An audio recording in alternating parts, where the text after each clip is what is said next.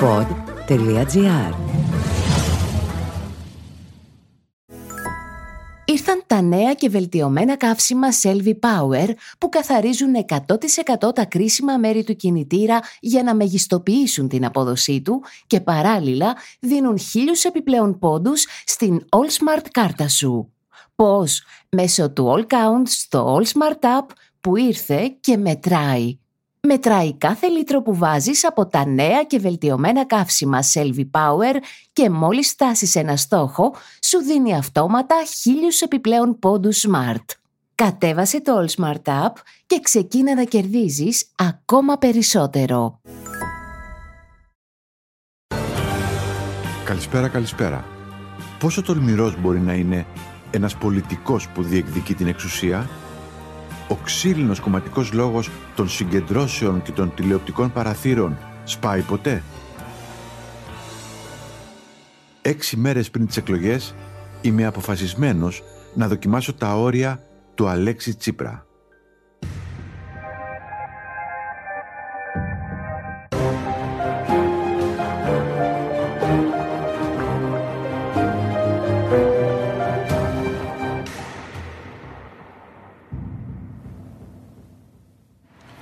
Από παγκάκι σε παγκάκι. Τελευταία φορά που συναντηθήκαμε σε εκπομπή, ε, τελευταία φορά που συναντηθήκαμε, γιατί με μπερδεύεις λίγο τώρα, κατάλαβες. και γι' αυτό θα σου μιλάω και στο ελληνικό τώρα, γιατί δεν μπορώ να. Συναντηθήκαμε σε παγκάκι, μετά βρεθήκαμε στα έδρανα της Βουλής ως συνάδελφοι πολιτικοί αρχηγοί, τώρα πάλι δημοσιογράφος. Ναι. Πάλι σε παγκάκι όμως. Θυμάσαι τότε τι μου είχες πει; Δεν θυμάμαι, για πες. Δεν Σε ρώτησα αν είσαι έτοιμος για την εισβολή στο Μαξίμου. 2000, 2012, ε. 12, ναι.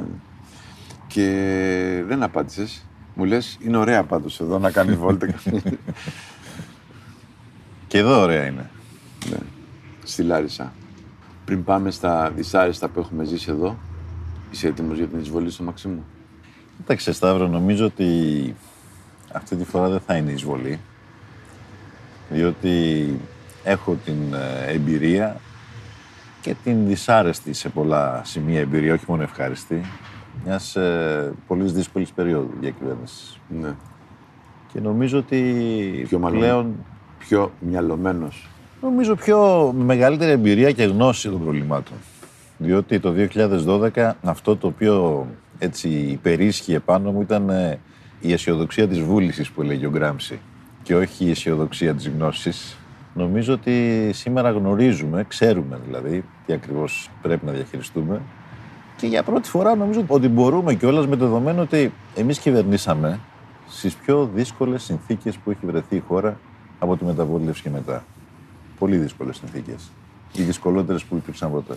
Τα έχεις πει πολλές φορές αυτά. Θα συζητήσουμε με ποιους θα μπορούσε να κυβερνήσεις, να μείνουμε λίγο στη λαρισα Και σε αυτό που ζήσαμε πριν από κάποιες εβδομάδες επειδή είχα κάνει την ε, εκπομπή εκείνη με τα παιδιά και μετά με το Μητσοτάκι, έχω κρατήσει μια επαφή με τα παιδια που ήταν στο τρένο. Τα παιδιά, όπως θα το φαντάζεστε, είναι θυμωμένα. Και δεν είναι θυμωμένα μόνο με το Μητσοτάκι και με την κυβέρνηση, είναι με την απουσία ενός κράτους που μπορεί να τα προστατεύσει. Mm-hmm. Ποιος τον διόρισε αυτόν, γιατί τα κόμματα διορίζουν όποιους γουστάρουν σε όποιες θέσεις γουστάρουν, γιατί τόσα χρόνια το τρένο ήταν παραμελημένο, είναι ερωτήματα που αφορούν και τη δική σας διακυβέρνηση.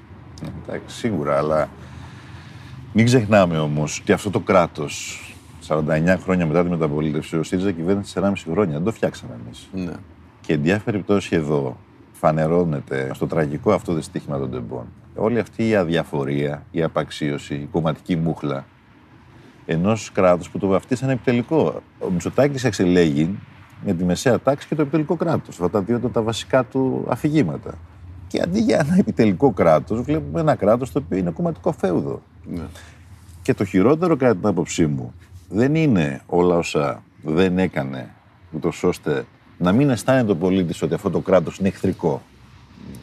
Αλλά πώς προσπάθησε να δικαιολογήσει αυτή την τραγωδία τις επόμενες μέρες να δώσει την ευθύνη στον Σταθμάρχηλες και το διόρισε κάποιος άγνωστος στο Σταθμάρχηλες και δεν ήταν κομματικό ρουσφέτη.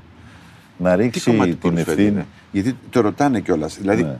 έχετε γνώση ποιος τον διόρισε τέλος πάντων αυτό το σταθμάρχη σε μια θέση που δεν μπορούσε να υπηρετήσει; Εγώ δεν είμαι ο detective που αρώ για Όχι, να πω όχι, ποιος αλλά- το διόρισε. Αυτή είναι μια απάντηση που πρέπει να μας τη δώσει ο ίδιος ο Μητσοτάκης. Αυτό που ξέρω εγώ είναι ότι διορίστηκε παράνομα. Διότι με βάση τον νόμο υπήρχε ένα ηλικιακό όριο το οποίο το είχε υπερβεί. Ναι. Και έρχεται αργότερα ο υπουργός των Τεμπών, ο κ. Καραμαλής, και νομιμοποιεί εκ των υστέρων αυτή τη μετάταξη, πράγμα το οποίο αποδεικνύει την ενοχή του, μέσα από μια υπουργική απόφαση. Καλά, αλλάξαν ένα νόμο για ένα σταθμάρχη, πιστεύεις; Δεν ήταν ένας. Προφανώς δεν ήταν ένας. Αλλά εντάξει, προφανώς δεν είχαν τη γνώση ότι θα συμβεί αυτό το πράγμα. Αλλά αυτός είναι ένας τρόπος λειτουργίας του συστήματος. Και νομίζω ότι αυτό είναι κάτι το οποίο πρέπει να μας προβληματίσει. Να δούμε ότι πώς θα αλλάξει επιτέλους αυτή η ιστορία. Πώς θα αλλάξει αυτή η ιστορία. Πώς θα αλλάξει. Πώς θα, αν- γίνουμε, πώς θα γίνουμε Ευρώπη, Σταύρο, πώς θα Ναι, γίνουμε Ευρώπη. θα γίνουμε Ε, με- μείναμε με μη- στην Ευρώπη. Ωραία. Το θέμα είναι να γίνουμε και Ναι, Ευρώπη. Θα γίνουμε με Δηλαδή, μια με ένα κράτος- αξιοκρατία στο δημόσιο. Α, μπράβο.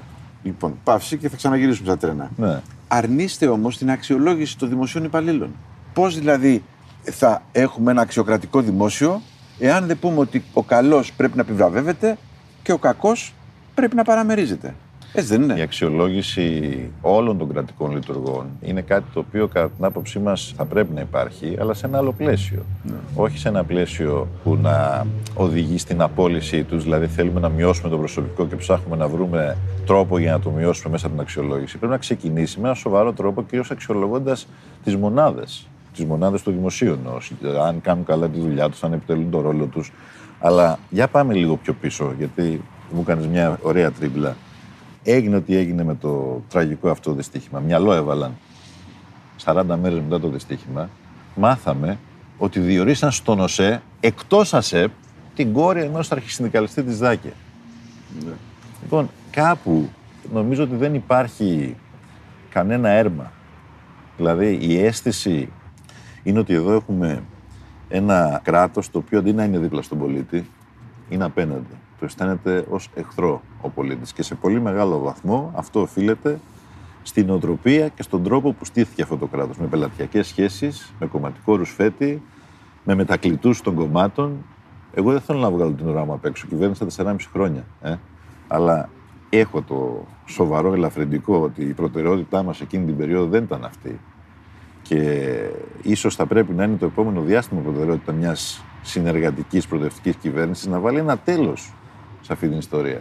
Το δεύτερο που θέλω να πω όμως Και θα δεχτούν οι κομματικοί στρατοί. να- είναι η απαξίωση της έννοιας του δημόσιου χώρου.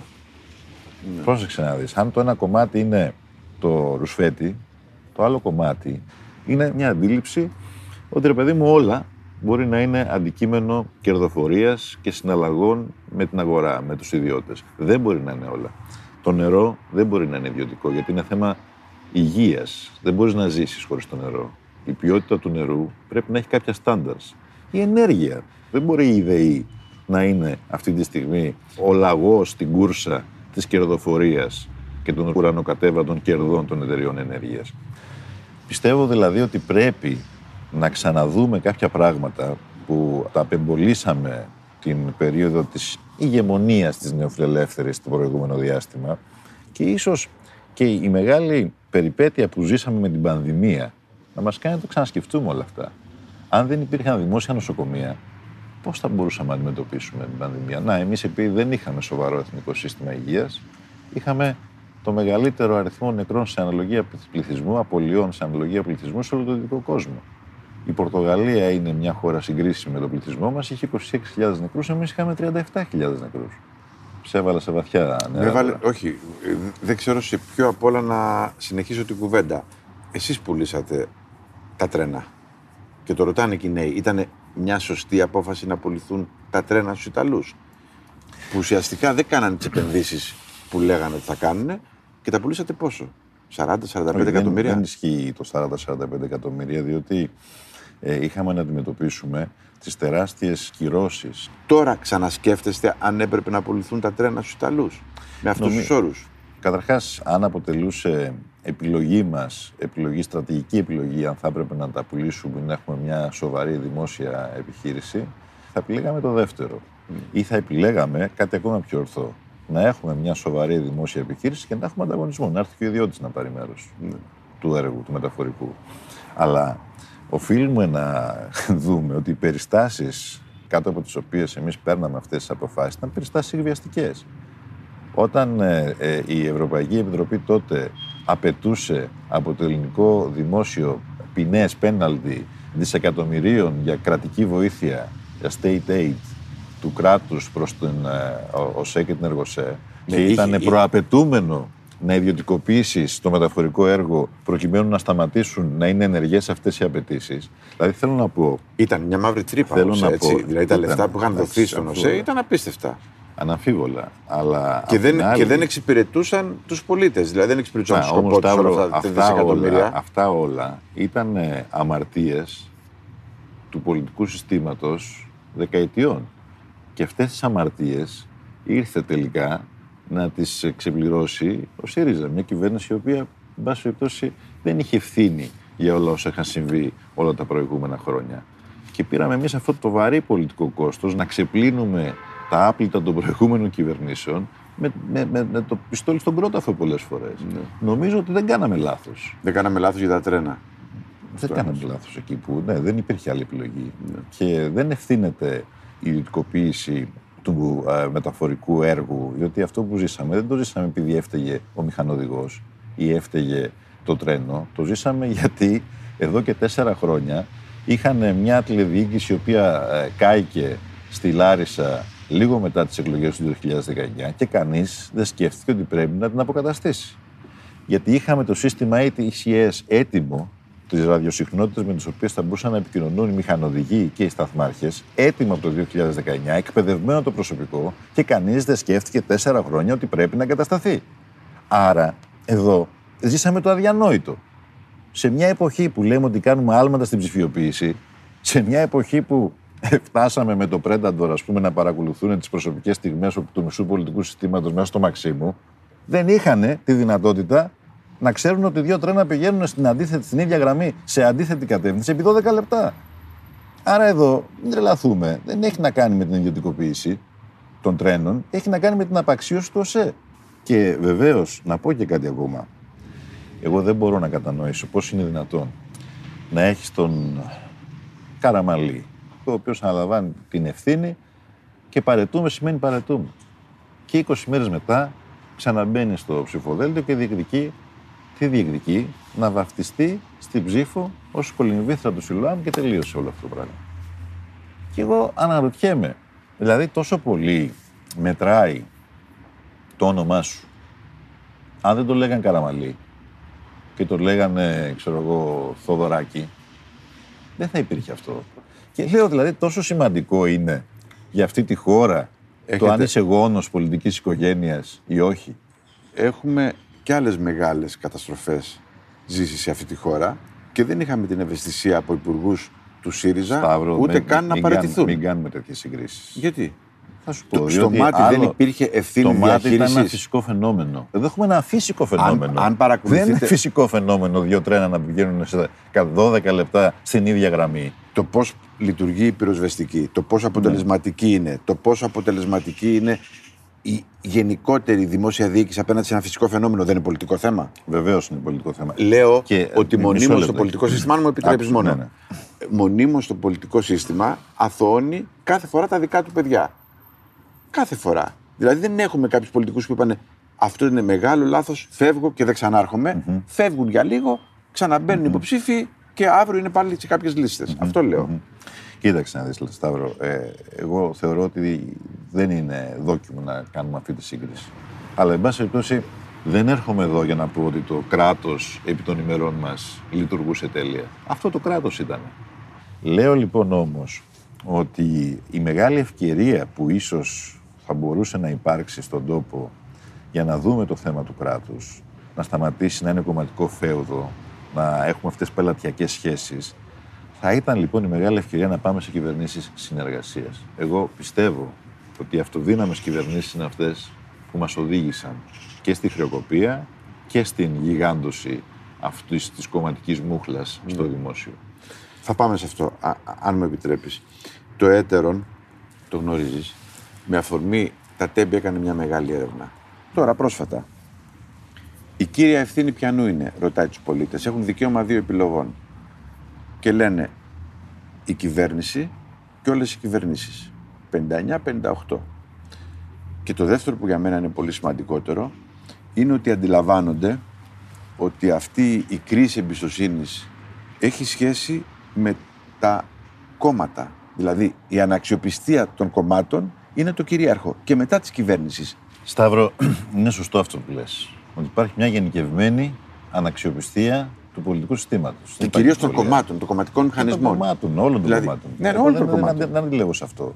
Δηλαδή είναι Αυτό το- ντροπή να αυτό- είναι αυτό- θεσμοί όπως αυτό η το- Εκκλησία, ο στρατός πολύ πιο αξιόπιστος στους πολίτες και τα κόμματα αναξιόπιστα. Ναι, αυτό όμως το οποίο εγώ θέλω να α, επισημάνω α, είναι ότι ε, ο ΣΥΡΙΖΑ κυβέρνησε σε, κατα... σε μια κατάσταση έκτακτη ανάγκης. Θα θυμάσαι. Ήταν μια συνολικότερη, θα έλεγα. Ωραία, εγώ, ας μην το χρεοκοπία, ξανασυζητήσουμε αυτό, ναι. Που είχε Ε, να ε, κάνει και με τις αξίες, είχε να κάνει και με το πώς η κοινωνία αντιλαμβάνεται κάποια πράγματα. Άρα λοιπόν, εγώ να δεχτώ ότι υπάρχει μια γενικευμένη κρίση αξιοπιστίας και αν θέλεις ε, αυτός είναι και ένας λόγος για τις προοδευτικές δυνάμεις του τόπου να αποδείξουμε στους πολίτες ότι δεν είναι το ίδιο να κυβερνάς με γνώμονα να υπηρετείς τα συμφέροντα των πολλών του. Εγώ νομίζω ότι αυτό είναι το βασικό, αν θέλεις, μειονέκτημα της σημερινής διακυβέρνησης. Ότι η, η, η αλαζονία που βγαίνει από τον τρόπο που κυβερνούν και η αίσθηση ότι δεν νοιάζονται. Δεν νοιάζονται για τα προβλήματα των ανθρώπων, για τα προβλήματα της μεγάλης πλειοψηφίας. Άρα λοιπόν, εγώ θεωρώ ότι αυτή Μου η λέτε αντίληψη πολλά- μου που λέτε είναι πάντως- γενικευμένη Ναι, μου μπορεί λέτε να πο- οδηγήσει και σε μια α, α, αντιπολιτική στάση η οποία δεν είναι καλή για τη δημοκρατία. Ότι Σωστό. όλοι οι ίδιοι είναι. Ε, δεν είναι όλοι οι Αλλά ίδιοι. μου λέτε συνεχώς για τις ευθύνες του Μητσοτάκη, μου λέτε για την αδυναμία σας να κυβερνήσετε εσείς όπως θα θέλατε τα χρόνια που κυβερνήσατε, αλλά δεν μου λέτε πιστικά πράγματα πώς δεν θα έχουμε ένα καινούριο κομματικό μηχανισμό να παίρνεις τι αποφάσει. Ένα κομματικό στρατό. Που μπορεί να είναι ο, ο κομματικός στρατός του Τσίπρα ή και των συμμάχων του. Δεν έχει σημασία αν είναι τρεις οι κομματικοί στρατοί ή ένας. Αλλά αυτό πιστεύω ότι ο κόσμος φοβόταν, φοβάται και συνεχίζει να φοβάται. Το κομματικό κράτος. Πολύ ωραία η ερώτηση. Να πάμε λοιπόν στο πώς από εδώ και πέρα. Νομίζω λοιπόν ότι αυτό που πρέπει να, να αλλάξει είναι α, η λογοδοσία, η διαφάνεια. Οι θεσμοί της αξιοκρατίας να γίνουν θεσμοί που όλοι θα τους στηρούμε. Να σταματήσουμε να κάνουμε διορισμούς εκτός ΑΣΕΠ. Να σταματήσουμε τη λογική και σωστά το είπες. Μπορεί να είναι και κυβερνήσει συνεργασίας. Ε. Θυμάσαι το 4 4-2-1. 3-2, ε, Πώς, που ναι, ήταν πώς ήταν. τότε Πασόκ Νέα Δημοκρατία Δημάρ. Λοιπόν, αυτό είναι το πολύ κρίσιμο κατά την άποψή μου. Να πάμε σε ένα α, πλαίσιο λειτουργίας του πολιτικού συστήματος όπου θα γίνει κανόνας η λογοδοσία, η Βουλή θα έχει ρόλο, σημαντικό. Τα κόμματα θα κυβερνάνε στη βάση προγραμμάτων με διαφάνεια και γι' αυτό πήγα κάποια στιγμή να μιλήσω για αυτή τη μεγάλη αλλαγή, αλλά με διέκοψες για την απλή αναλογική. Όχι, θα το πούμε μετά, δεν σας διέκοψα. Και- Έχουμε, θα έχουμε χρόνο γι' αυτό. Αλλά μου λέτε πάλι για το δημόσιο και αποφεύγετε να πείτε τη λέξη αξιοκρατία και δεν το καταλαβαίνω. Την είπα, την είπα. Είπατε να αξιολογήσουμε τις δομές. Υπάρχουν οι άνθρωποι είπα, που πρέπει την- να τρεις φορές αξιολογήσουν. την είπα τη λέξη αξιοκρατία. Ωραία. Οι άνθρωποι προφανώς και θα πρέπει να αξιολογούνται.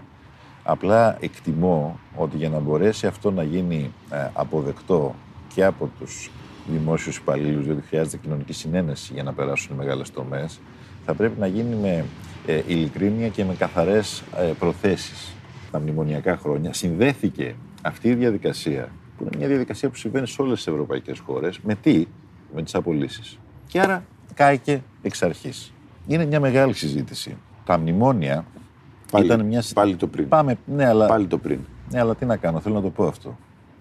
Είχαν ε, μια πολύ λαθεμένη συνταγή δημοσιονομική, αλλά είχαν και ένα κομμάτι μεταρρυθμίσεων στο πυρήνα τους. Ένα κομμάτι μεταρρυθμίσεων που ήταν μεταρρυθμίσεις αυτονόητες. Δυστυχώς το πολιτικό σύστημα στην πρώτη περίοδο επέλεξε να αφήσει πίσω τις αυτονόητες μεταρρυθμίσεις και να προχωρήσει μονάχα το βαρύ δημοσιονομικό κομμάτι. Και ο Τσίπρας. Εμείς κάναμε μεταρρυθμίσεις. Μέχρι και τη μεταρρύθμιση εκείνη που καταρχάς η ανεξάρτητη αρχή δημοσίων εσόδων επί των ημερών μας έγινε. Ναι. Πριν ήταν το Υπουργείο Οικονομικών. Και Την έστελνες οποία- στην εφορία εκεί που ήθελες. Την οποία, θέλει να καταργήσει, την οποία θέλει να καταργήσει ο Πολάκης. Ο Βαρουφάκης. και ο Βαρουφάκης. λοιπόν, τι έλεγα, η, η Ε, Για δυνατότητα. τις μεταρρυθμίσεις, Ναι. τις έστω λίγες που κάνατε. Όχι λίγες. Όλες οι μεγάλες μεταρρυθμίσεις γίνανε επί των ημερών μας. Αλλά νομίζω, και το ξαναλέω αυτό, σημασία έχει να δούμε πώς θα κάνουμε συμμέτοχους τους πολίτες και την κοινωνία Ναι. σε μεταρρυθμίσεις οι οποίες θα έχουν την κοινωνική αποδοχή και την κοινωνική συνένεση. Ναι. Διότι το να φτιάξεις ένα κράτος το οποίο. Κάποιοι δεν θα έχουν, γιατί κάποιους τους ξεβολεύουν οι μεταρρυθμίσεις, έτσι δεν είναι; Δηλαδή Λίγοι υπάρχουν, είναι αυτοί κάποιες, όμως. υπάρχουν κάποιοι συνδικαλιστικοί πυρήνες σε κάποιους τομείς που δεν θέλουν να αλλάξουν κάποια πράγματα. Αν πληρώνεσαι και δεν κάνεις τη δουλειά σου, θε να συνεχίσεις να πληρώνεσαι και να μην κάνεις τη δουλειά σου. Πάντα θα υπάρχουν αυτοί που θα αντιστέκονται. Εντάξει, αλλά η κοινωνία δεν νομίζω ότι είναι, αυτή. Σε, αυτή την, Ωραία. σε αυτή την κατεύθυνση. Θες από φέτος πανελλαδικές χωρίς ελάχιστη βάση εισαγωγής; Ψήφισε ΣΥΡΙΖΑ. Είναι της νεολαίας σας, ετσι Μα ακούγεται κάπως παλαιοκομματικό. Ενώ σου ακούγεται σύγχρονο να βγάζεις με έναν τεχνητό τρόπο 20.000 παιδιά κάθε χρόνο έξω από τα πανεπιστήμια. Για ποιο λόγο; η υπόσχεση μιας νεολαίας ότι μην γράψεις τίποτα, αλλά θα μπεις στα πανεπιστήμια άμα Ε, έρθει ο δεν είναι Τσίπρας; έτσι. Κοίταξε, επειδή, Δεν- έχουμε δεν δώσει, ακούγεται. επειδή έχουμε δώσει όλοι εξετάσεις πανελλαδικέ. Ναι. Και είναι ίσως το πιο αδιάβλητο, πιο αδιάβλητη διαδικασία που υπάρχει σε αυτή τη χώρα, αλλά ταυτόχρονα είναι και η πιο άδικη διαδικασία για τα παιδιά αυτά τα οποία μέσα σε τρεις ώρες Ναι. θα πρέπει να αποδώσουν για να καθορίσουν το μέλλον τους. Και λέει λοιπόν η πολιτεία, Ναι, τα- τα- τα έχετε πει Έχεις- αυτά, αλλά δέχεστε ένα Λοιπόν. ελάχιστο όριο που κάτω από αυτό δεν μπορεί να μπει οι στο πανεπιστήμιο; πανελλαδικές... Α, Αυτό είναι το ερώτημα. Αυτό θα είχε λογική, Σταύρο μου. Ναι. Αν είχαμε ένα άλλο σύστημα εισαγωγής. Αν είχαμε το εθνικό απολυτήριο, ε, όπως Ναι. έχουν στη Γαλλία, όπου εκεί θα έπρεπε να πεις βεβαίως στα σχολεία σε μια διαδικασία ας πούμε ετήσια και όχι μια στιγμή τριώρη, όπου όποιος δεν έχει τη δυνατότητα να περάσει μια βάση, προφανώς να μην μπορεί να συνεχίσει. Αυτό θα έχει λογική. Το να βάζεις, ας πούμε, μια τεχνητή, ένα τεχνητό φραγμό που εξαρτάται κάθε φορά από τη δυσκολία των θεμάτων που αποφασίζει μια επιτροπή είναι τελείως λάθος. Ήταν μια ανακάλυψη Μητσοτάκη που δεν είχε να κάνει σε τίποτα με την ποιότητα, της- το, το γνωστικό επίπεδο των παιδιών. Είχε να κάνει με το ότι ήθελε δύο πράγματα. Το πρώτο ήταν να βρει έναν τρόπο να μην το κάνει ευθέως, αλλά μέσα από τη βάση εισαγωγή να κόψεις ακτές από τα πανεπιστήμια για να μειώσεις δαπάνες από τα πανεπιστήμια τα δημόσια. Και το δεύτερο, διότι ήθελε να σμπρώξει ένα μεγάλο κομμάτι νέων παιδιών και τι οικογένειές τους στην ιδιωτική εκπαίδευση. Το οποίο κατά την άποψή μου είναι ανήθικο. Εγώ λοιπόν θεωρώ και Εγώ θα θα, επιμείνω σε μπορούσε αυτό να με πάντως. κατηγορήσεις Η, ότι. η λευκή κόλλα αρκεί για να μπει Μα στο δεν μπορείς πανεπιστήμιο; να μπεις με λευκή κόλλα. τρία Μισό στα λεπτάκι, 20 μισό μπαίνεις. λεπτάκι. Εγώ πιστεύω Έμπαινες. ε, εγώ πιστεύω ότι θα έπρεπε, και αυτό ήταν το σχέδιό μας, για τις σχολές χαμηλής ζήτησης να υπάρχει δυνατότητα ελεύθερης πρόσβασης, με φυσικά ως ε, προαπαιτούμενο την ε, δυνατότητα να έχεις περάσει τη βάση στο Λύκειο, έτσι. Γιατί ο κόσμος είναι υπέρ όμως της βάσης εισαγωγής; Μια, στι- δεν το ξέρω αυτό. Έτσι Αυτό- λένε. Έτσι λένε. Οι περισσότερε δημοσκοπήσεις λένε δεν ότι το 7 ξέρω. στους Άσε τώρα, 10. άσε 6. δε. Και εν πάση περιπτώσει, ακόμα και αν έχεις δίκιο σε αυτό που λες, δεν μπορεί να, στην πολιτική να σκεφτόμαστε έτσι. Θέλω λοιπόν να πω το εξής. Ότι σε μια σειρά από σχολές, πανεπιστημιακές, περιφερειακές, βλέπουμε τμήματα να φυτοζωούν και τμήματα να μην ιδρύονται εξαιτίας του γεγονότος ότι εκεί που περνάγανε 120, τώρα περνάνε 30. Θα κλείσουν, θα μαραζώσουν. Κόπηκε το 1 τρίτο περίπου. Τις προεκλογικές ημέρες είχαμε την καταστροφή στην ε, Βρυτανία του Απιθή. Ναι. Είχαμε τα καμένα λεωφορεία στην Ελλάδα έξω από τη γεωπονική, από μασκοφόρου που βγήκαν από τη γεωπονική. Πώς θα υπάρξει ένα πανεπιστήμιο που οι- οι καθηγητές να κάνουν τη δουλειά τους και οι φοιτητές να ασκούν τα πολιτικά τους δικαιώματα, χωρίς όμως τα πανεπιστήμια να καταστρέφονται. Άρα αυτό που μου λες σημαίνει ότι τελικά η ιστορία της πανεπιστημιακής αστυνομίας και της κατάργησης του ασύλου Τίποτα. ήταν μια μούφα. Προφανώς, Τίποτα δεν είναι. προφανώς. Πουθενά Όλοι το έχουμε δεν καταλάβει. οδήγησε, έτσι δεν είναι. αλλά, αλλά λέω, στα πανεπιστήμια πρέπει να υπάρχει ένας τρόπος λειτουργίας που να μην εμποδίζεται από το κάθε ένα Αναμφίβολα. που μπαίνει μέσα, τα σπάει. Μα είναι, θέλει ερώτημα αυτό τώρα. γιατί Θέλει με ερώτημα ρωτάς. γιατί. Θέλει ερώτημα γιατί. Γιατί δεν έχετε συνενέσει σε μία κουβέντα πώς θα φυλάσσονται τα πανεπιστήμια. Όπως φυλάσσονται τα πανεπιστήμια στο εξωτερικό που δεν μπορεί να μπει κάποιος έξω φοιτητής μέσα στα πανεπιστήμια. Νομίζω ότι αυτή είναι και μια ευθύνη της πανεπιστημιακής κοινότητας. Ναι. Δηλαδή, λες, δεν έχετε συνενέσει, είναι και μια ευθύνη της πανεπιστημιακής κοινότητας και του φοιτητικού κινήματος. Δηλαδή, ε, θεωρώ ότι εκεί είναι μεγάλο το, το θέμα της ευθύνης.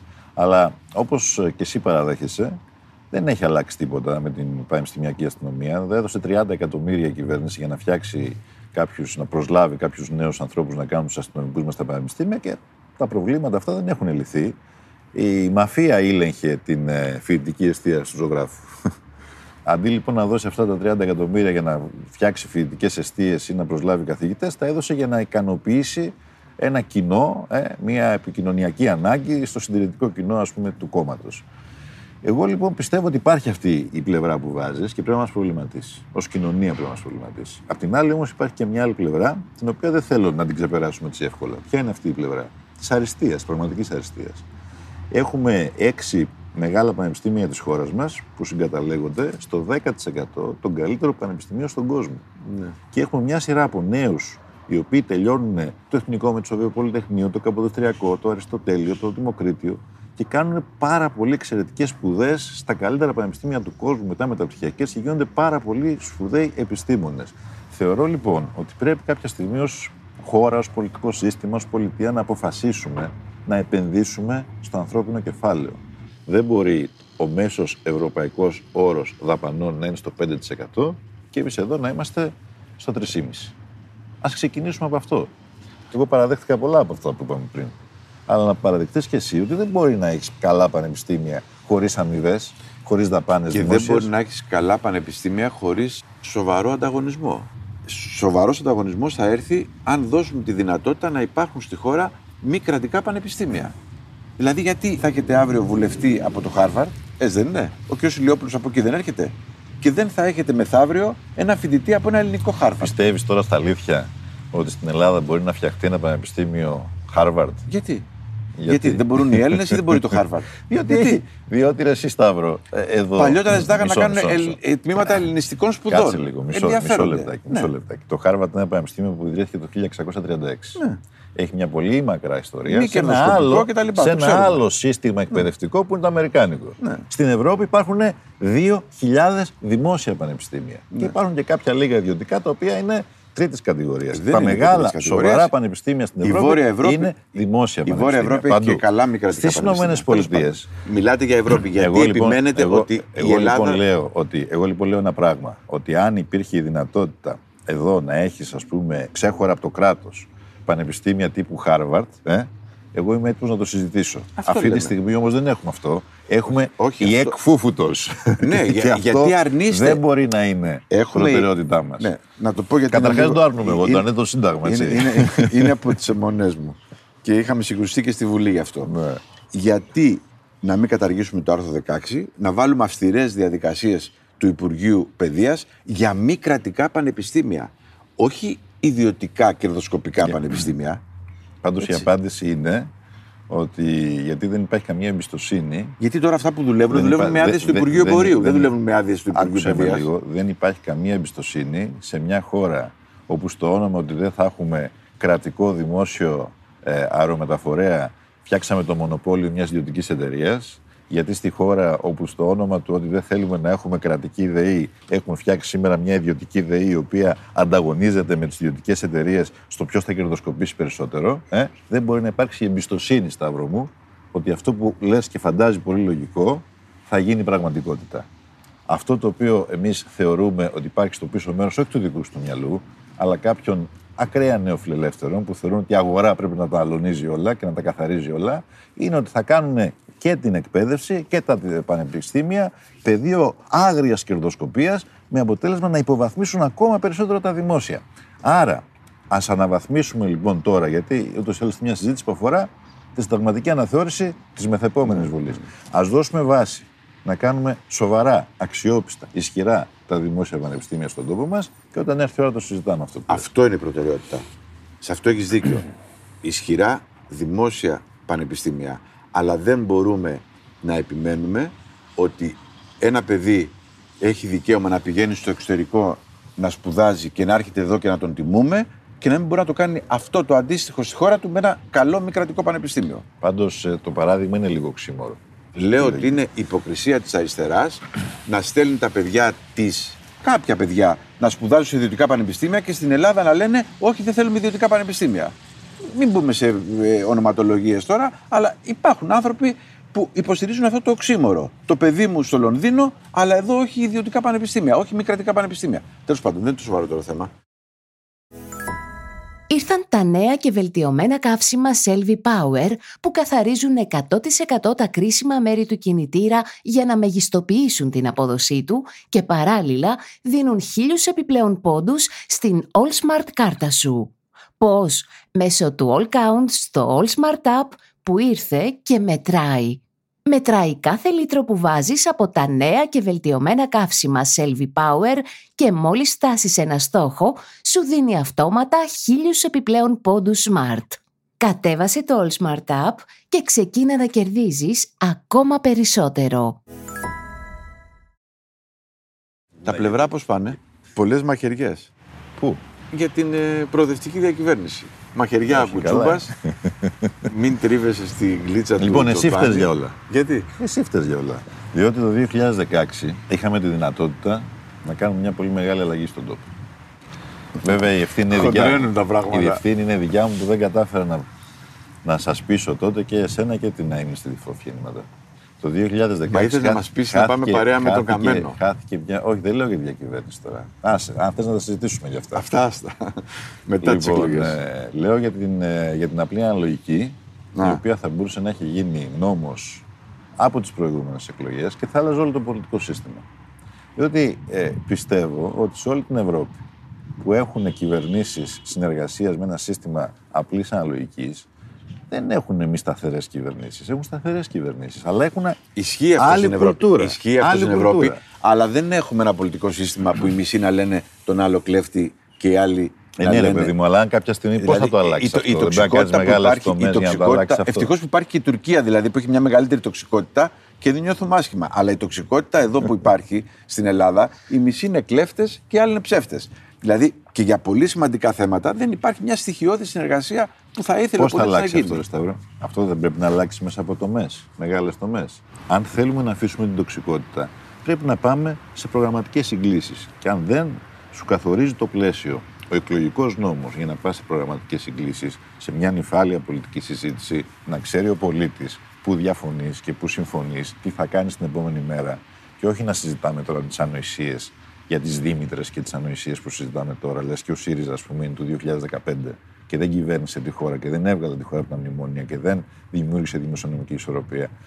Λέω λοιπόν ότι για να το καταφέρεις αυτό πρέπει να κάνεις κάποιες τομές. Πιστεύω ότι αυτή Με την τομή ποιους επιχειρήσαμε όμως; να Με κάνουμε ποιους τότε. όμως; Και αν είχε, αν είχε τη στήριξη όλων αυτή η τομή, σήμερα θα είχαμε ένα άλλο πολιτικό σύστημα. Ωραία. Και Πάει είναι αυτό. μια ευκαιρία, πάει αυτό. Πάει αυτό. Να πάμε για τον Πάμε μέλλον. σήμερα. Είναι λοιπόν μια ευκαιρία Ανδρουλάκης- τώρα. Πρόσεχε. Ανδρουλάκης όχι. Μην τη χάσουμε αυτή την ευκαιρία. Ναι, Ανδρουλάκης όχι, γιατί δεν θέλει προσωπικά το Τσίπρα και το Μητσοτάκη σε μια πρωθυπουργία. Το πιστεύεις σε αυτό; Έτσι το έχει πει σε όλους τους τόνους. Το έχει πει Το έχει πει σε όλους τους τόνους. Αλλά πρόσεξε να δεις τώρα. Την Μπορεί να επόμενη- ακούγεται λίγο παράδοξο ένα μικρό κόμμα να λέει ένα από τα δύο μεγάλα κόμματα να απαρνηθούν τους αρχηγούς τους, αλλά αυτός είναι ο όρος του. Έτσι Είναι δεν είναι. παράδοξο. Γι' αυτό πιστεύω Είναι ότι θα επιμείνει παράδοξο. σε αυτό. Είναι παράδοξο. Ο Βαρουφάκης τα δικά του. Ο Κουτσούμπας πολύ σκληρός. Άρα λέτε στο λαό προοδευτική διακυβέρνηση με συνεργασία ποιον; Λοιπόν, πρώτα απ' όλα, αυτό το οποίο λέμε βασίζεται στην πραγματικότητα. Ποια είναι η πραγματικότητα, ότι το πρώτο με το τρίτο κόμμα Μπορεί να κάνει θα είναι κυβέρνηση. στη θέση να φτιάξει κυβέρνηση. Ούτε ε, οραματίζομαι, ούτε προσδοκώ να υπάρξει μια κυβέρνηση που Του θα, δεύτερου, του τρίτου, που τέταρτου θα κόμματος. βασίζεται ας πούμε στην ε, ανοχή και μάλιστα ενός κόμματος το οποίο εκτιμώ όλους τους ανθρώπους που συμμετέχουν εκεί, αλίμονο και τους σέβομαι, αλλά ο Γιάννης ο Βαρουφάκης νομίζω ότι εσκεμμένα έβαλε στη συζήτηση αυτή την Δήμητρα. αιμονή του ε, που έχει τελειώσει αυτό το θέμα. Έχει τελειώσει οριστικά από το 2015. Και έκανε ένα πολύ μεγάλο δώρο στον κύριο Μητσοτάκη. Άρα, εν πάση περιπτώσει, με αυτές τις αιμονές δεν υπάρχει καμία πιθανότητα συζήτησης για μένα. Ωστόσο, λέω, Μα είχατε πει για κυβέρνηση ανοχής. Δεν είχατε πει; έκανα μία συζήτηση με κάποιον συνάδελφό σας για το τι συμβαίνει στην Ευρώπη. Ναι. Και το πώς μπορεί να σχηματιστεί μια κυβέρνηση, τι ακριβώς γίνεται, είναι η συνεργασία, είναι η μη συμμετοχή αλλά η στήριξη, είναι η ανοχή, όλα αυτά υπάρχουν. Αλλά δεν είναι αυτό το όραμά μου. Δεν το εγώ, θέλετε. θέλω, εγώ θέλω μια Δεν θέλετε να κυβέρνηση- βγαίνει από την Εγώ αίθουσα θέλω- του Κουκουέ για να υπάρχει Εγώ ανοχή. θέλω μια κυβέρνηση σταθερή, μια κυβέρνηση μακράς πνοής, τετραετίας. Και αυτό μπορεί να γίνει μονάχα πάνω σε μια σαφή προγραμματική βάση. Βγαίνει λοιπόν ο Ανδρουλάκης και λέει: Θέλω σοσιαλδημοκρατική κυβέρνηση. Και το ερώτημα είναι με ποιον θα την κάνει αυτή η σοσιαλδημοκρατική κυβέρνηση. Θα την κάνει με την ε, Νέα Δημοκρατία, αλίμονη. Επίσης, ένα άλλο ερώτημα κρίσιμο. Βγαίνει και λέει, και ευλόγως, να πάνε φυλακή οι πέτοι των υποκλοπών, του παρακράτου, των παρακολουθήσεων. Αυτό είναι που λέτε και εσείς να λογοδοτήσουν. Μισό λεπτό. Βγαίνει και λέει αυτή την κουβέντα. Ε; Δεν την είπα εγώ, την είπε ο κ. Ανδρουλάκης. Και λέω λοιπόν εύλογο. Εύλογο. Σε ποια ευρωπαϊκή χώρα, ε; σοβαρή, δεν θα υπήρχε ένα κράτος δικαίου, μια ε, άμυνα της δικαιοσύνης, του πολιτικού συστήματος, όταν γίνονται τέτοια πράγματα να μην λογοδοτήσουν οι υπέτειοι. Ε; Η φυλακή αφορά και τους πολιτικούς ε, υπεύθυνους. Ε, με συγχωρείτε, αλλά όταν αυτό μπαίνει στο τραπέζι συζήτησης, ε, είναι προφανές ότι εδώ το πολιτικό μας ε, και δικαιακό μας σύστημα έχει συγκεκριμένες διαδικασίες για τις ποινικές ευθύνες των πολιτικών προσώπων. Έτσι δεν είναι; Και αν ανοίξει λοιπόν αυτή η συζήτηση σε βάθος, η έρευνα σε βάθος, είναι προφανές το που θα καταλήξει. Θα καταλήξει σε πολιτικά πρόσωπα. Υπάρχει καμιά αμφιβολία; Ποιος έκανε τις παρακολουθήσεις, Για ποιο λόγο γινόντουσαν, Για να μαθαίνει κάποιος τρίτος, τέταρτος παράγοντας, όχι ο ίδιος ο κ. Μητσοτάκης; Δεν υπάρχει νομίζω πολίτης να μην καταλαβαίνει ότι ένα έγκλημα ήταν ο βιασμός των άρθρων του συντάγματος και των κανόνων της δημοκρατίας που ήταν οι παρακολουθήσεις αυτές καθ' αυτές. Ένα ναι. δεύτερο έγκλημα ήταν η συγκάλυψη. Ναι. Και βγαίνει τώρα ο κ. Μητσοτάκης προχθές στο debate. Να λοιπόν που είναι χρήσιμα τα debate, γιατί 9 μήνες δεν το έλεγε. Και λέει σκάνδαλο υποκλοπές και δεν υπήρξε κανένας εθνικός λόγος. Ναι. Αν δεν υπήρξε. Για τον Ανδρουλάκη. Κανένας εθνικός λόγος, έστω για τον Ανδρουλάκη, εγώ δεν το κατάλαβα, νόμιζα για όλες. Λοιπόν, γιατί δεν είναι μία η παρακολούθηση, είναι πολλές οι παρακολουθήσεις. Ναι. Είναι το μισό πολιτικό σύστημα. Αν δεν υπήρξε κανένας εθνικός λόγος, τότε πώς επικαλεί το κ. Μητσοτάκης το εθνικό απόρριτο; Αυτό δεν επικαλείται για να γίνει συγκάλυψη στην Επιτροπή. Ναι. Για να μην βγει η αλήθεια. Το εθνικό απόρριτο. Και βγει ακόμα και ο Κώστας Καραμαλής, ο πρώην Πρωθυπουργός και πρώην Αρχηγός της Νέας Δημοκρατίας, και είπε: Δεν υπάρχει θέμα απορρίτου όταν υπάρχει ζήτημα κάθαρσης του δημόσιου βίου. Είναι φανερό λοιπόν. Τι Νομίζω σε όποιον μας παρακολουθεί. Μισό λεπτό. ή τη διακυβέρνηση; Μισό, τη διακυβέρνηση. Ναι. Είναι φανερό λοιπόν σε όποιον μας παρακολουθεί. Κλείνω και έρχομαι σε αυτό που με ρώτησες. Ότι η λογοδοσία των υπετίων του παρακράτους με κυβέρνηση Νέας Δημοκρατίας δεν θα υπάρξει. Άρα λοιπόν, ο κ. Ανδρουλάκης θα πρέπει, εφόσον τα πιστεύει αυτά που λέει, να αρχίσει και να παραδέχεται ότι η μόνη προοπτική για σοσιαλδημοκρατική κυβέρνηση και για κάθαρση του δημόσιου βίου θα υπάρξει με μια κυβέρνηση προοδευτικής συνεργασίας. Με τον ΣΥΡΙΖΑ και το Πασόκινα. Δεν είναι λογικό αυτό που λέω; Αυτό είναι λογικό εάν είχατε κάποιο μικρό σημάδι, ένα άσπρο πανί κάπου στα παρασκήνια που να λέει ότι ναι, μπορεί να συμβεί. Αλλά όταν όλοι οι άλλοι του κέντρου και της αριστεράς λένε όχι, εσείς πώς συνεχίζετε να μιλάτε για μια προοδευτική διακυβέρνηση; επόμενη... Λογικά πρέπει να πείτε πάω σε μια αυτοδυναμία θα... υποχρεωτικά γιατί άλλοι δεν θέλουν να συνεργαστούν. Θα ένα ε, δεύτερο επιχείρημα πάρα πολύ σημαντικό. Ότι στις τρεις μέρες που θα έχετε την εντολή θα αλλάξουν άποψη. Δεν θα αλλάξουν άποψη. Θα λειτουργήσουμε όλοι με βάση την ευθύνη η χώρα να έχει κυβέρνηση ναι. και με βάση και το, το, αν θέλεις να το πω έτσι, το αίσθημα της επιβίωσης του κάθε χώρου ξεχωριστά. Και αυτό δεν θα είναι τόσο μεγάλο δικό μου πρόβλημα. Αυτό θα είναι κυρίως πρόβλημα των μικρότερων κομμάτων. Γιατί καταλαβαίνεις εσύ, το έχεις ζήσει θα αυτό. συμπιεστούν στις δεύτερες εκλογές. Βεβαίως. Όλα τα κόμματα τα οποία ε, βρισκόντουσαν ας πούμε, ανάμεσα από τους δύο που διεκδικούν την εξουσία συνθλίβονται. Για να κάνω και μια προβοκατόρικη ερώτηση. Ο Βελόπουλο. Έχεις κάνει αρκετές. Ο Βελόπουλο. Καλά κάνεις όμως, νομίζω ότι είναι ενδιαφέρουσα η κουβέντα. Ο Βελόπουλο μπορεί να είναι ο νέος καμένος. Τι είναι αυτά που λες; Αυτό είπα. Προβοκατόρικη ερώτηση. Άμα θες προβοκατόρικη ερώτηση, θα σου κάνω.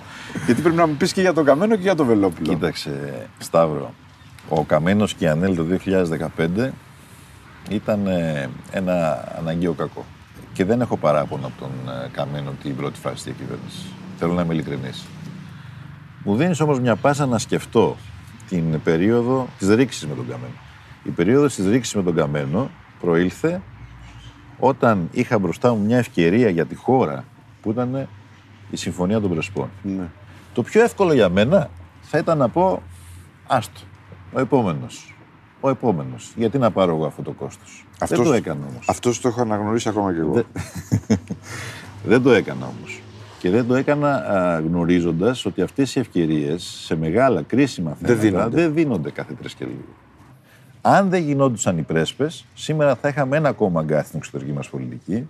Θα είχαμε στα βόρεια σύνορά μας μια Λιβύη που θα αλωνίζανε τρίτες χώρες και κυρίως τώρα με, την, με τον πόλεμο στην Ουκρανία δεν θα υπήρχε περίπτωση να μην υπάρχει τρομακτική πίεση σε όποια και την ελληνική κυβέρνηση να ενταχθεί στο ΝΑΤΟ η γειτονική μας χώρα με την ονομασία της τη συνταγματική τότε Μακεδονία. Τέλεια Παύλα. Α το κλείσουμε αυτό το κεφάλαιο, γιατί μάλλον εδώ δεν θα διαφωνήσουμε και θα είναι λίγο πληκτικό για τους ε, τηλεθεατές. Δεν χρειάζεται να διαφωνούμε σε όλα για να μην εντάξει, κλείτουμε. Ναι, αλλά Απλώς το λέω ότι ε, είναι γνωστές οι απόψεις μας υπέρ των προσωπών. Γιατί, γιατί με ρώτησες για το Βελόπουλο. Άρα λοιπόν, αν υπάρχει κάποιος ο οποίος μπορεί να συνεργαστεί με τον Βελόπουλο, είναι ο Μητσοτάκης. Έβγαινε στις διαδηλώσεις με τους ε, Μακεδονομάχους και μετά ε, ήταν αγκαλιά με τον Ζάεφ. Πήγε ο Μητσοτάκης να πάρει ψήφους των δεξιών συντηρητικών ανθρώπων πουλώντας πατρίδα και μετά όχι μόνο τήρησε τη συμφωνία, αλλά την τίμησε κιόλας τη συμφωνία αυτή. Ναι. Δεν κατάλαβα γιατί δεν καταθέσατε υπόμνημα για το κόμμα Κασιδιάρη. Το δικό σας υπόμνημα στον Άριο Πάγο. Κοίταξε, να καταθέσεις υπόμνημα το κάνει για και το μια διαδικασία. Μα το Πασόκ ψήφισε αυτή την τροπολογία, ρε παιδί. Ναι.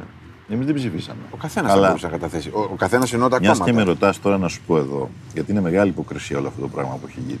Α, όλη αυτή η ιστορία θα μπορούσε να έχει τελειώσει εάν ε, είχε γίνει αποδεκτή να μπει μια τροπολογία στον υπάρχοντα νόμο που να λέει ότι θα ακυρώνεται κάθε συνδυασμός που έχει στις λύσεις του οριστικά καταδικασμένο για το 187α του ποινικού κώδικα. Κασιδιάρη δηλαδή. Φάνηκε όμως εκ των υστέρων ότι ο Μητσοτάκης είχε άλλο σχεδιασμό. Δεν τον ενδιαφέρε μόνο να αποκλείσει τον Κασιδιάρη. Τον ενδιέφερε να μοιράσει την τράπουλα στη δεξιά πολυκατοικία. Και φάνηκε αυτό ε, από τις δημόσιες δηλώσεις του ε, Αντιπροέδρου του Αριουπάγου και επικεφαλής του Α1 τμήματος του Αριουπάγου, του κ. Τζανερίκου, που ήταν κατά την άποψή μου σοκαριστικές. Ότι τον ε, φωνάξανε εξοδίκως σε καφετέρια του Μαξίμου ο κ. Γεραπετρίτης και ο κ. Μητσοτάκης και του είπανε βοήθησέ μας να περάσουν αυτά που θέλουμε και θα σου δώσουμε τη δυνατότητα να αναλάβεις ανεξάρτητη αρχή, να γίνεις πρόεδρος. Αυτά κατήγγειλε δημόσια. Και εγώ τότε ξεπλάγει, γιατί λέω, για ποιο λόγο να έχει τέτοια αγωνία η κυβέρνηση, αφού ούτως ή άλλως δεν θα περάσει ο Κασιδιάρης. Και τελικά φάνηκε ότι η αγωνία δεν αφορούσε τον Κασιδιάρη. Αλλά να μείνουν έξω τα μισά κόμματα της δεξιάς πολυκατοικίας. Νομίζω ότι αυτό είναι ανήθικο. Δηλαδή, αυτό είναι ε, πέρα και έξω από κάθε λογική. Δεν έχω τώρα στοιχεία να σας καταθέσω. Λέω τις ενδείξεις. Ναι, ε, όταν βγαίνει λοιπόν. Λέτε ότι οι ανώτατοι δικαστές τώρα συνηγόρησαν με τον Γεραπετρίτη να αποκλείσουν τον Μπογδανό. Αυτό είναι το ζήτημα, ας πούμε, ή τον Χι Μπογδανό. Α, εσείς θεωρείτε ότι έγιναν τυχαία όλα αυτά δηλαδή. Όχι, εγώ δεν μπορώ να διανοηθώ ότι οι αεροπαγίτες συνένεσαν σε, ε, ένα, ναι, δεν μπορούσαμε να διανοηθούμε, σε ένα κομματικό δεν παιχνίδι μπορούσαμε να διανοηθούμε ότι ο Μητσοτάκης παρακολουθεί τους υπουργούς του. Το διανοηθήκαμε τελικά. Δεν μπορούσαμε να διανοηθούμε ότι ο Μητσοτάκης παρακολουθεί τον αρχηγό των ενόπλων δυνάμεων. Το διανοηθήκαμε τελικά. Πολλά δεν μπορούσαμε να παρακολουθούμε, να, να διανοηθούμε. Νομίζω ότι αυτό που λέτε είναι λίγο Δεν παραπάνω. μπορούσαμε να διανοηθούμε ότι ο εισαγγελέα του Αρίου Πάγου θα πάει και θα επιβάλλει μπλόκο σε έναν έντιμο πρώην δικαστή, στον κύριο Ράμο, τον επικεφαλής ανεξάρτητης αρχής για τη διασφάλιση των, ε, των επικοινωνιών. Ε, και πήγε, δεν μπορούσαμε να διανοηθούμε όμως ότι θα το κάνει αυτό ο εισαγγελέας του Αριουπάγου. Την προσπάθεια λέτε. Ναι, να, του βάλει, να προσπαθήσει να βάλει μπλόκο και να μην βρει τα στοιχεία. Και τα βρήκε τα στοιχεία. Δεν μπορούσαμε να το διανοηθούμε ότι θα γίνει αυτό στη χώρα μας. Όπως επίσης είναι, είναι δεν μπορούσαμε να διανοηθούμε ότι θα επικαλεστούν το εθνικό απόρριτο για να συγκαλύψουν το μεγαλύτερο σκάνδαλο της μεταπολίτευσης. Το σκάνδαλο των υποκλοπών. Πολλά δεν μπορούσαμε να διανοηθούμε σε αυτή τη χώρα αυτά τα δέχεστε, δέχεστε. Και πολλά φάγαμε αμάσιτα ακριβώς επειδή δεν μπορούσαμε να τα διανοηθούμε. Δέχεστε την κοστολόγηση των υποσχέσεών σας από ανεξάρτητο φορέα μετά τις πρώτες εκλογές; Αυτό που είπε ο Μητσοτάκης. Να βάλουμε τα προγράμματα της Νέας Δημοκρατίας, τα προγράμματα του ΣΥΡΙΖΑ, τα προγράμματα του ΠΑΣΟΚ, να τα καστολογήσουμε. Να μετρηθούμε. Όχι, όχι, να, να, να, κοστολογηθούν. Γιατί πραγματικά πρέπει να ξέρουμε.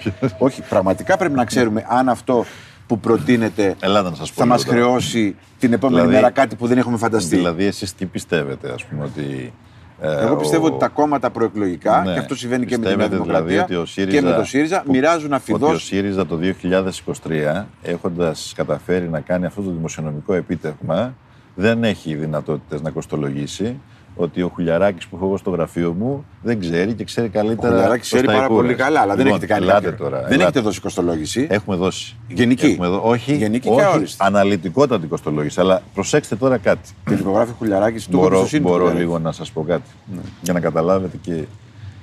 Τώρα πήγαμε στο πληθυντικό. Σκλήρινη. Σκλήρινη κουβέντα. Για να καταλάβεις και εσύ και να καταλάβουν και οι τηλεθεατές μας. Ναι. Όταν λοιπόν λέει ένα κόμμα ο ΣΥΡΙΖΑ είναι προκειμένου, ότι έχω ένα σχεδιασμό να σταματήσω αυτή την εσχροκέρδεια στις εταιρείες ενέργειας. Ναι. Δηλαδή, πώς να πάω στην πηγή και να τους πω: Πώ σας κοστίζει, ρε παιδιά, Σας κοστίζει χ. Θα έχετε ένα 5% πάνω σε αυτό το χ.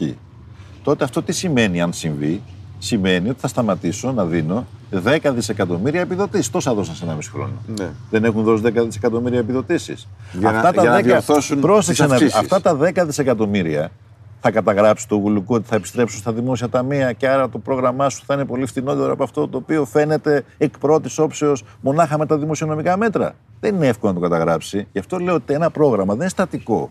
Αυτό, αυτό θέλω να καταλάβεις. Θέλω λοιπόν να πω ότι ένα πρόγραμμα δεν μπορεί Θα να δώσω πολλά, αλλά κοστολογηθεί θα πάρω στατικά. πολλά και από άλλους. Ακριβώς. Και το δεύτερο που θέλω να πω, το τρίτο μάλλον, είναι ότι εδώ και εκεί νομίζω ότι είναι μεγάλο ζήτημα. Υπάρχει ένα θέμα ανισοτήτων, ρε παιδί μου. Δηλαδή δεν γίνεται να βλέπει τον νοικοκυριό να μην μπορεί την τρίτη εβδομάδα του μήνα να τα βγάλει πέρα. Ναι. Και την ίδια στιγμή να βλέπεις το χρηματιστήριο 15 περίπου εταιρείες Ναι. εισηγμένες να έχουν ρεκόρ κερδοφορίας ένα δις. Κάτσε λίγο τώρα. Δεν γίνεται αυτό το πράγμα. Ένα δις κάθε μια. Γίνανε πολλά τους τελευταίους μήνες στην Ευρωβουλή. Δεν θέλω να πάμε σε κανένα περιστατικό, αλλά θέλω μόνο να μου πείτε αν έχετε σκεφτεί ότι θα ήταν καλύτερο να μην είχαμε σταυροδοσία, άρα να μην ήταν ένα πανηγύρι για τους επώνυμους οι ευρωεκλογές και να είχαμε μία λίστα.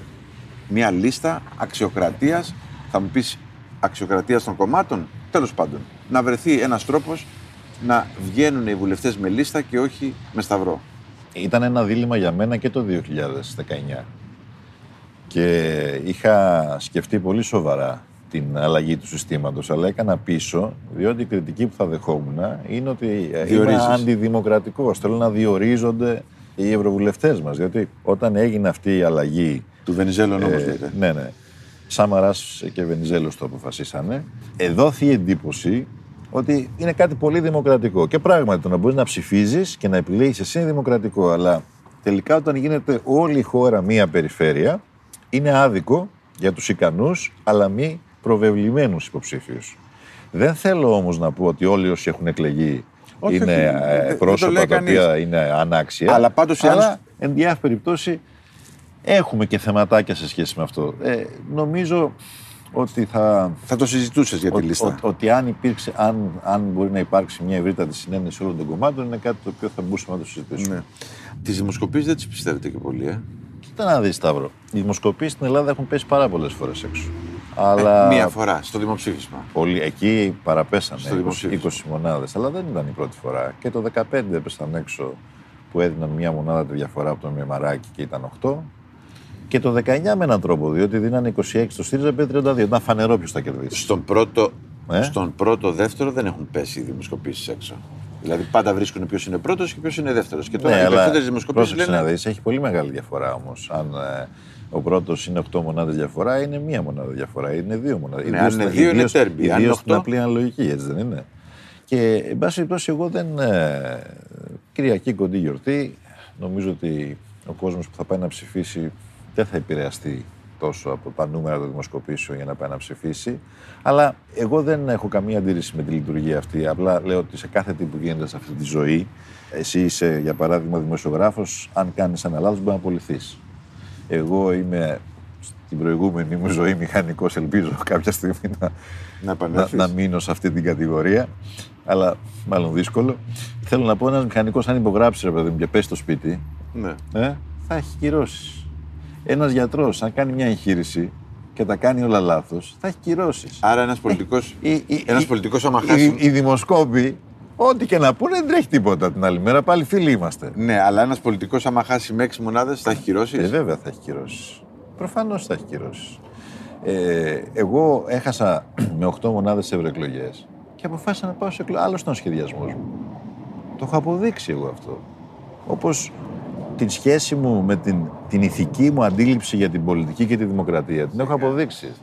Άρα, αν η διαφορά είναι στις μία, δύο, τρεις μονάδες, πάμε για τέρμπι στις επόμενες εκλογές. Αν η διαφορά όμως είναι στις 5, 6, Οι 7. πολιτικοί κρινόμαστε από τους πολίτες. Και το τι, ποια θα είναι η διαφορά, ποιος θα είναι δεύτερος, ποιος θα είναι πρώτος, θα καθορίσει τις πολιτικές εξελίξεις. Ναι. Όλοι κρίνουν. Αυτό θέλω να πω.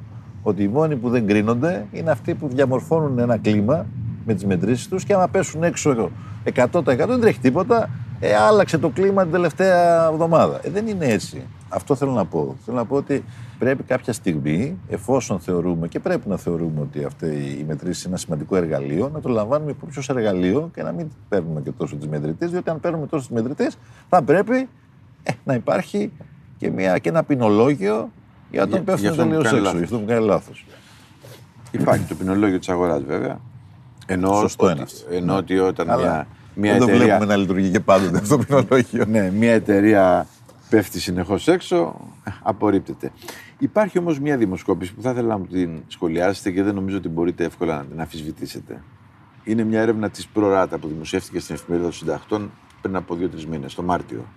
Έτσι. Στο ερώτημα πόσο αξιόπιστος ή αναξιόπιστος είναι ο ΣΥΡΙΖΑ, το 69% λέει ότι είναι αναξιόπιστος ο ΣΥΡΙΖΑ.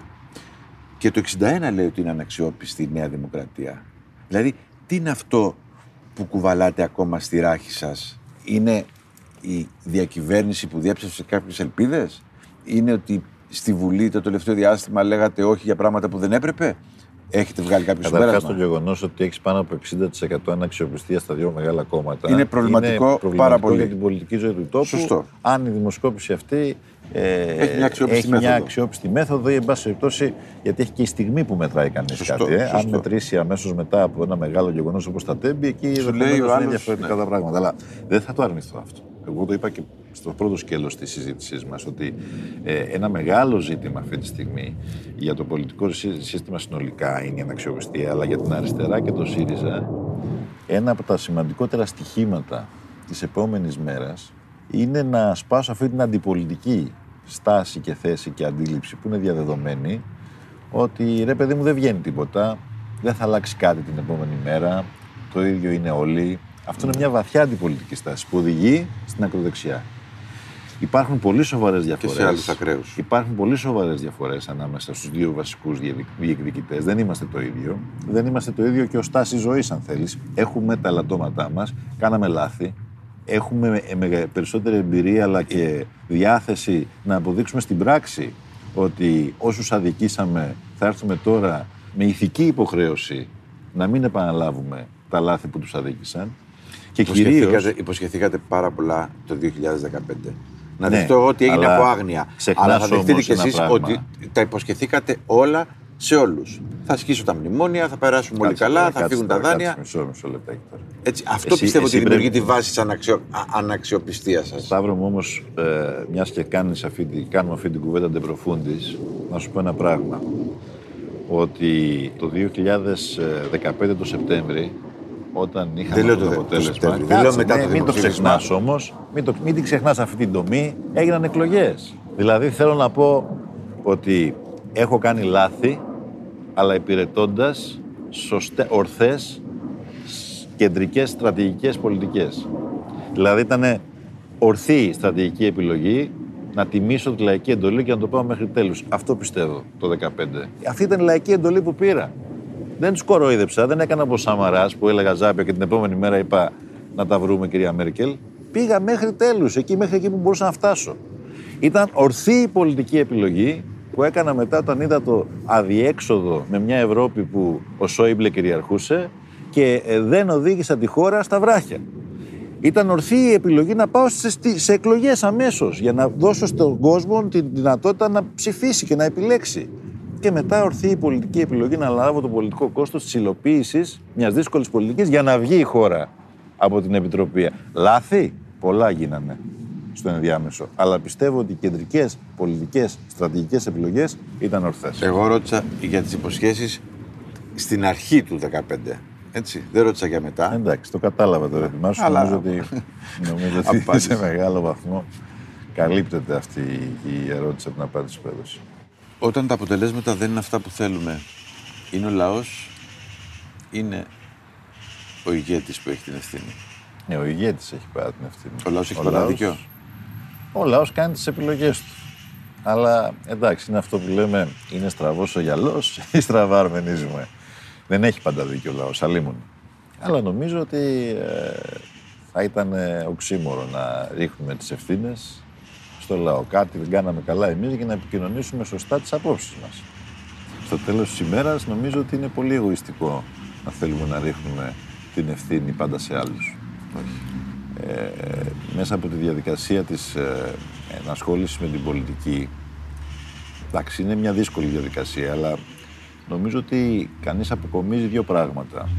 Την αγάπη και τη συμπάθεια ενός κόσμου, αλλά και το μίσος, την εχθρότητα, τη σκληρότητα. Άφησες να εννοηθεί σε μια τηλεοπτική συνέντευξη στο καναπέ, σε πιο χαλαρή. Όχι στο μπαγκάκι που με έχεις εσύ τώρα εδώ, στο σκληρό μπαγκάκι.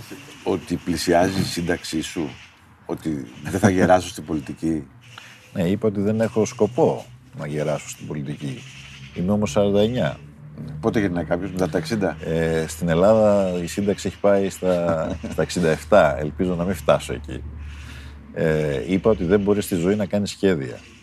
Ότι η ζωή είναι ενδιαφέρουσα γιατί είναι απρόβλεπτη. Το challenge το δικό μου είναι κάποια στιγμή να έχω τη δυνατότητα να αποδείξω ότι μπορώ να κάνω πράγματα για την αριστερά, πράγματα για την κοινωνική δικαιοσύνη, για αυτό που είναι το όραμά μου, χωρίς κατά ανάγκη να έχω αξίωμα.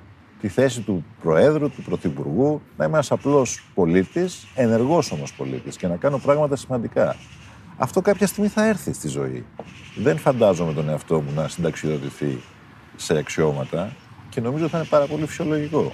Έχω την αίσθηση βέβαια ότι τυχαία μπήκε και μπαίνει κανείς στην πολιτική και παίρνει αξιώματα, τυχαία βγαίνει κιόλας από αυτό. Δηλαδή η λαϊκή ετοιμιγορία θα δείξει σε πάρα πολύ μεγάλο βαθμό ποια θα είναι η πορεία όλων μας από αυτές τις εκλογές αλλά νομίζω ότι όταν υπηρετείς κάποιες ανάγκες κοινωνικές έχεις λόγο να παραμένεις. Όταν δεν υπηρετείς καμία ανάγκη τότε δεν έχεις κανένα λόγο να παραμένεις και σε αποβάλλει η ίδια ζωή. Καλή δύναμη για αυτές τις τελευταίες μέρες.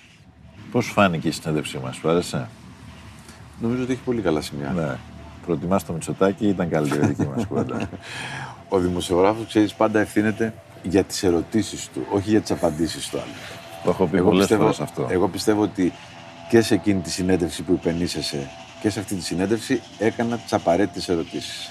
Σε αυτό έχεις απόλυτο δίκιο. Γι' αυτό είναι πάντοτε ευκολότερη, ας το πω έτσι, η δουλειά του δημοσιογράφου και το έχει ζήσει γιατί έχεις περάσει και από τις δύο θέσεις. Δεν υπάρχουν κακές ε, ερωτήσεις, υπάρχουν κακές απαντήσεις. Ναι. Ελπίζω να τις απέφυγα τις περισσότερες από αυτές. Σίγουρα όχι όλες. Τις κακές απαντήσεις εννοώ. λοιπόν, τελειώσαμε. Ολοκληρώνοντας την συζήτησή μου με τον Αλέξη Τσίπρα, δεν μπορώ παρά να σκεφτώ πόσο διαφορετική θα ήταν η πολιτική ζωή αν οι διεκδικητές της εξουσίας μιλούσαν για όλα αυτά που ζούμε χωρίς κομματικά τσιτάτα και κορώνες. Ίσως έτσι να επέστρεφαν στις κάλπες και οι πολίτες, οι νέοι κυρίως, που τώρα διαφορούν για τις εκλογές. Σκέψεις πολυτελείας θα μου πείτε, σε ένα παλιό σκηνικό που τρίζει αλλά κανείς δεν δοκιμάζει να το κρεμίσει. Καλό σας ξημέρωμα και καλό βόλι την Κυριακή.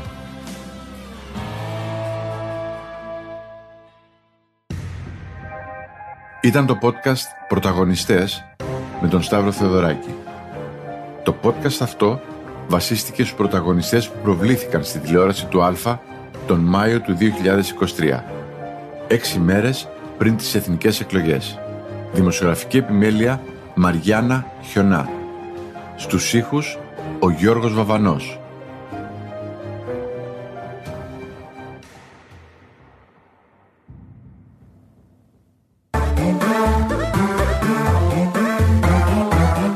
Pod.gr. Το καλό να ακούγεται.